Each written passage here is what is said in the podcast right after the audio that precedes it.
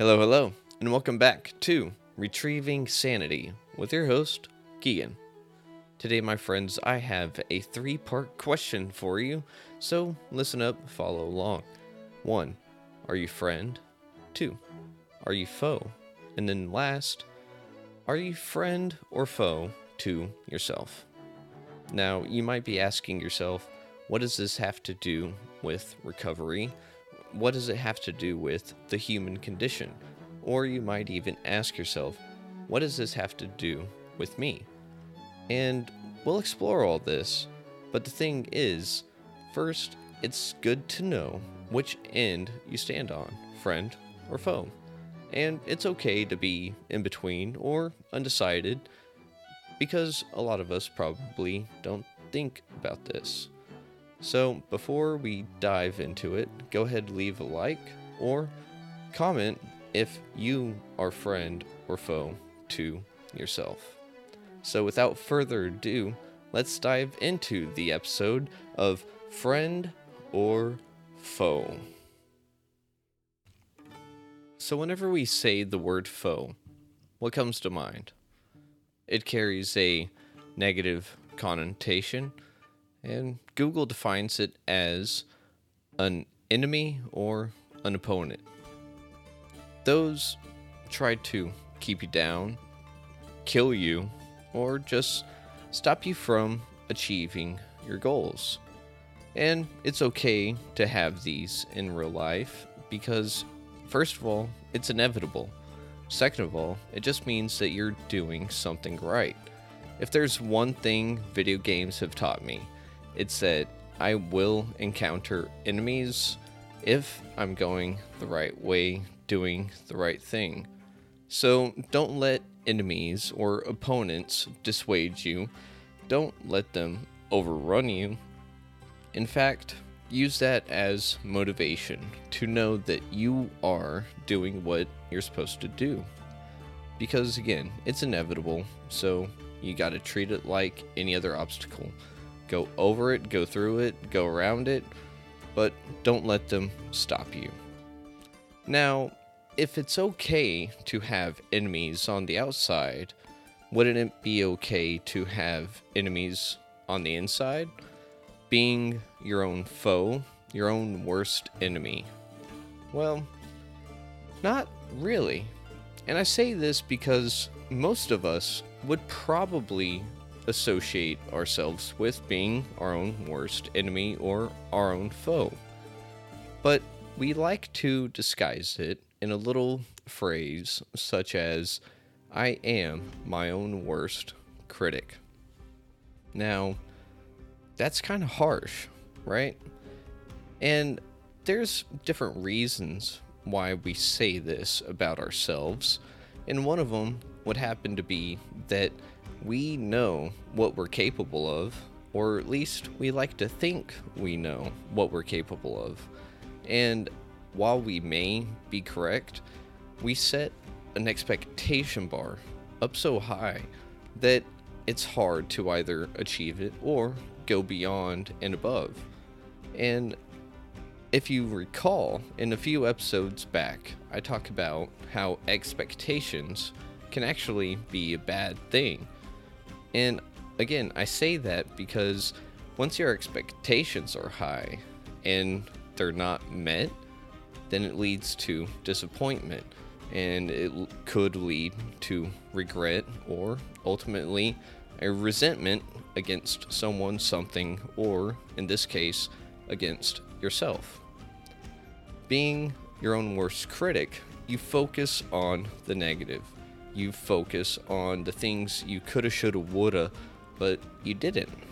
And no one is capable of really accurately knowing how they will approach a situation or deal with one whenever it comes to pass.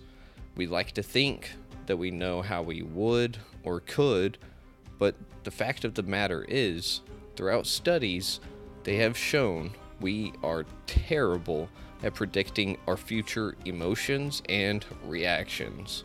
So, in this sense, setting up an expectation of how you should or would or will handle something sets up, well, a failure bar, which lies anywhere from right at the expectation bar or just a little bit below. The less expectations you have for yourself, the higher your serenity will be. The more at peace you can be with what is to come and the outcomes from that. Whenever you're a critic upon yourself and you focus on the negative, that negative that you're looking at with a magnifying glass takes away from the bigger picture. This picture that we're supposed to look at, it shows us where we're at, where we came from, and where we're going. The last part is still being painted, but the other two show us right where we were and are. Now, focusing on the negative aspects is to focus on the past. You can only learn so much from the past, and after that, it's throwing yourself a pity party. And if you remember in a couple episodes ago, a pity party is not good. And focusing on this negative, it takes away from being able to progressively move towards a path of growth and development. Whenever you're so negative and you keep disappointing yourself because your expectations are too high, you'll find yourself struggling to actually sit there, take up new risks, new opportunities, because if you failed at this in the past, what's to say you'll actually succeed this time? And while sometimes you may be right, it's bad to, well, think of it that way as an absolute. Because these lessons that occur whenever we fuck up, well, that's what they are. They're lessons. To be so critical and focus on only that, you're not taking anything with you. You're trying to pull the whole picture back and rewrite it. And that doesn't work. So, having these expectations of yourself, judging yourself, and putting yourself down, you're only creating a negative feedback loop. You're going to sit there and do X, and then Y happens, and because Z didn't happen the way you wanted it to, then you go back to I'm not even really going to try because I already messed up before. So why even bother? Now, the interesting thing of, well, being your own worst critic is that actually you can be your own best friend at the same time. Now, I'm not saying those two intermingle per se, but the opposite of being your own worst critic would be to be your own best friend. So, whenever you criticize yourself, what's the opposite of criticism? Well, that's compassion. So, bear with me.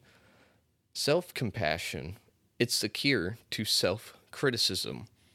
And I know it sounds like one of those you think good, you'll do good kind of things. Or if you're not happy, just change your mindset. You know, just be happy. It's a choice. Well, kind of, sort of, yes and no. But the thing is, with being your own best friend versus being your own critic, being your own best friend means that you get to sit there and take notes of the flaws. You get to take those lessons and apply it towards the future, apply it towards yourself. And in doing so, you will actually have that room for growth and development and be willing to actually try new things or even try the things again that you beat yourself up on for so long. And whenever you're a best friend for yourself, you focus on your strengths. If criticism focuses on all the negative, all the flaws, then being your own best friend supports your strengths. But the thing is, remember, it does leave room for growth. It pushes you forward. It is a positive feeling and it's encouraging instead of demeaning. So, whenever you get to take these risks that otherwise a self critical perspective would bring about nothing, this best friend mentality will sit there and give you that motivation, that push that you might have been lacking for so long. And again, there's nothing inherently wrong with being your own worst critic because, again, you know yourself better than anyone else would, except for maybe a few people. But even then, you know your strengths and your weaknesses. But focusing on the weaknesses, on the flaws, gets you nowhere because you focus on what you cannot do. Being your own best friend, it shows you what you can do. And that is where the power in self compassion lies. It doesn't necessarily mean it's an absolute that because you think like this or you have a different mindset, this is going to be the truth, absolutely. It gives you that leniency to say, this is what you can aim for. And if you don't get there, that's okay. It's all right. Because again, we're only human. Well, some of us, right? Most of us. Sorry, take that back. but whenever we actually give ourselves that room for growth, for being human, that compassion for ourselves, it will bring out the best of us. And I say this because whenever you bring out the best in someone or something, you only get better and better results. It's like whenever something gets put on the drawing board, you can sit there and you can find the flaws in the idea. But if you focus on the flaws for too long and only the flaws, you won't come up with a solution. Being your own best friend, it sees the flaws and it sees the solutions. And again, they can be possible solutions, but it's actual progress and growth that we're aiming for. It's being able to sit there and realize that, yeah, you know what, I screwed up, but maybe I can do a little different. Maybe I can do better next time. And that's all we can do is try. Because again, being human does not make us absolute in any way. Okay, I also take that back because we're all going to be hungry, thirsty, you know, whatever. There are some absolute truths, but you know what I mean. So, how do you go about being your own best friend versus your own worst critic? Well, you can start with challenging your negative thoughts. And by challenging, I mean, ask yourself if that criticism is actually true. Are you being too hard on yourself for something so small? Chances are you probably are. And is there another way you could look at it instead of from some lens that's murky, broken? And what about one that is actually showing you the possibilities. Focusing on your strengths, again, that's how best friends lift each other up. Whenever you have a best friend, remember you can see the flaws, but you play on the strengths.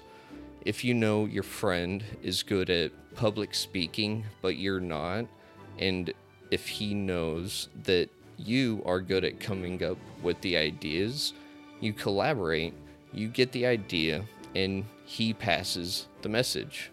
So it's kind of like, again, having a friend, but it's yourself. And I know, again, this sounds alien and it sounds stupid, like the whole cliche of, well, it's not that easy. Well, you're right, it's not easy, but that's what makes it worth it. Because for so long, we beat ourselves up over a lot of nothing. And if you're an afflicted one with the disease of choice, we sit there knowing what we could do different, but we get trapped in that mindset of negative, negativity, thinking only of the things that have bothered us, that we've done that we wish we never would have. And this, again, is a self destructive cycle because we might be able to see and know what went wrong, what we can do next time. But focusing so much on the negative only breeds more negativity because we're not showing ourselves compassion. Whenever you see a hurt animal, do you just sit there and go, oh, well, that sucks? Or do you sit there and you actually try to help? Kind of like someone in a wheelchair. Do you hold the door open for them? If not, you're an asshole. Get out of here. But again, whenever we focus on what substances we used, how we got them, why we were even using, then it takes away that positive aspect of growth because we're so in tune with our negativity we only breed that negativity through further future actions. It all starts with a change. Again, the paradox of the disease of choice is that it started as a choice. You can't deny that. It was that person's choice to use or drink, as it was for me. However, I didn't really have the choice if I was going to become afflicted with the disease of choice, also known as addiction for those that are new here. But the funny thing is, to break that disease, we're going to have it for the rest of our lives. But to break that cycle, it starts with a choice. It starts with a choice of am I going to do better? Am I going to go and get help because I cannot do this on my own? If you could, well, you probably already would have. And trust me, the mind is going to sit there and say, I got it. I can do it on my own. But time and time again, we are proven incorrect. And that starts to breed that negativity, that self criticism that keeps us in bondage. It keeps us locked down. And instead of showing ourselves compassion and saying it's okay to get help, it's okay to admit that I'm weak. I now know that I will never have it 100% all over the place. And now I know that that is okay. It's okay to ask for help. It's okay to get support where I need it. And that's the thing. That was showing myself compassion. That is how we start to defeat this disease of choice is through compassion to ourselves and to our fellows. Whether you're an afflicted one, or the family member or friend of one, we can all do something about it by just showing a little bit of compassion.